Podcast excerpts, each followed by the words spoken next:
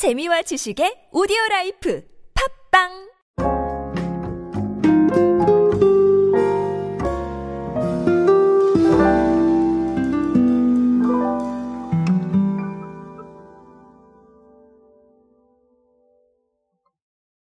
우리는 새로운 시대에 살고 있습니다. 뭐 이렇게 얘기를 하니까 너무 거창한데요. 사실 새로운 시대에 살고 있다라는 말을 어, 동원하지 않아도 기존 미디어와는 완전히 다른 세상에 살고 있죠. 자 그리고 이런 미디어를 선도하시는 분들 중에 어, 조금 더 앞서가시는 분들을 우리가 인플루언서라고 표현을 하고 있습니다. 어, 이런 인플루언서 분들은 이제 micro celebrity라고 해서 스스로 되는 celebrity라고 얘기를 합니다. 내가 celebrity다 이렇게 해서 되는 게 아니고요. 내가 원하는 주제로 소통하시면서 스스로 celebrity에 오르는 이런 상황들을 얘기하는 겁니다. 자, 이런 분들에 대한 관심이 사실은 SNS에서만 벌어지는 건 아닌 것 같습니다. 이번에 현대카드가 내놓은 카드 때문인데요. 오늘은 현대카드의 인플루언서 전용 카드. 자, 이 카드가 의미하는 트렌드 간략하게 짚어보도록 하겠습니다. 안녕하세요 여러분 노준영입니다. 디지털 마케팅에 도움되는 모든 트렌드 이야기들 제가 전해드리고 있습니다. 강연 및 마케팅 컨설팅 문의는 언제든 하단에 있는 이메일로 부탁드립니다. 자 결론부터 말씀을 드리자면 현대카드가 인플카 현대카드를 출시했습니다. 이게 뭐냐면요. 국내 최초의 인플루언서 전용 카드입니다. 어, 일단은 사실은 현대카드가 인플루언서에 관심이 많아요. 무슨 얘기냐면 지난 6월에 인플루언서 마케팅을 통한 비즈니스 확장 가능성에 좀 주목을 해서 인플루언서 마케팅 플랫폼이 마켓잇의 전략적 투자자로 참여를 했습니다. 아, 그런 것뿐만 아니라 아, 일단은 뭐 이런 카드에 더 관심을 보이는 거 봐서는 뭐 앞으로도 인플루언서에 대한 관심 더 많이 보이지 않을까 싶습니다.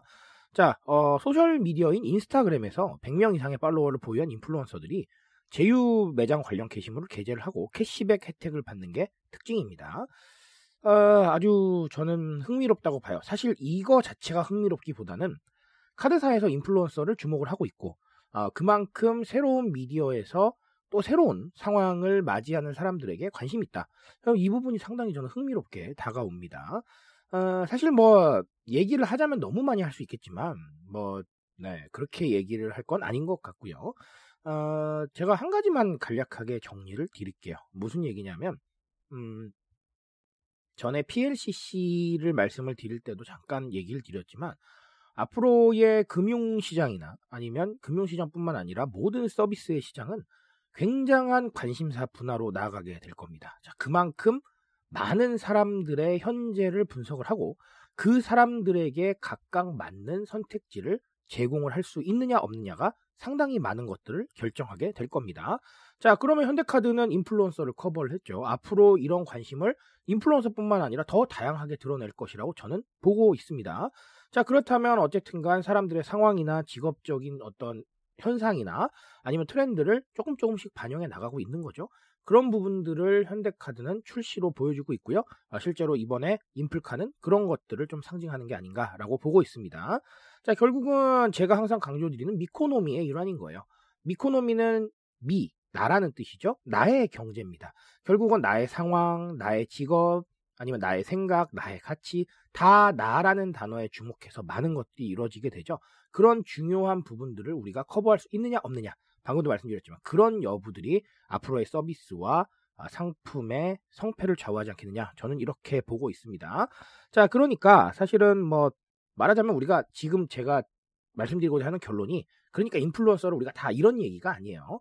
아, 그만큼 다양한 직업과 다양한 생각, 다양한 가치들을 우리가 어, 반영하고 또 고려를 해야 되겠다. 아, 그걸 우리 기준으로 그러니까 우리 제품과 우리 서비스를 기준으로 어, 대중들이 어떤 활용을 하고 있고 어떤 생각을 하고 있고 이런 것들을 읽는 노력이 반드시 필요하겠다라고 말씀을 드리고 싶습니다. 아, 사실은 쉬운 일은 아니에요. 제가 늘 말씀드리지만 뭐 타겟이 천만 명이면 그럼 천만 명한테 다 다른 걸 합니까? 쉽지 않아요. 그건 불가능하다는 걸 제가 알고 있습니다. 그런 얘기가 아니라 최대 다수를 어, 최대한 많은 선택지로 어, 만나면서 또 소통하고 의견도 들어보고 자, 이런 상황들이 있어야겠다라는 겁니다. 그러니까 결국은 대중들과의 소통 창구 중 하나로 그런 것들을 사용하시라는 거예요. 무슨 말인지 아시겠죠? 단순히 CS 한다고, 단순히 홈페이지에서 얘기 듣는다고 이게 듣는 게 아닙니다. 아, 트렌드를 반영하는 거요. 어, 이런 부분들이 대중들과의 소통의 접점을 줄여줄 것이다. 현대카드는 그런 부분 잘하고 있다라는 것을 오늘 정리하고 가시면 되겠습니다. 자, 아, 현대카드는 이렇게 변화하고 있습니다. 우리는 어떻게 변화할 겁니까? 그렇죠? 어, 그런 부분들 꼭 고민해 보시기 바라겠습니다. 저는 오늘 여기까지 말씀드리겠습니다. 트렌드에 대한 이야기 제가 책임지고 있습니다. 그 책임감에서 열심히 뛰고 있으니까요. 공감해 주신다면 언제나 뜨거운 지식으로 보답드리겠습니다. 오늘도 인싸 되세요, 여러분. 감사합니다.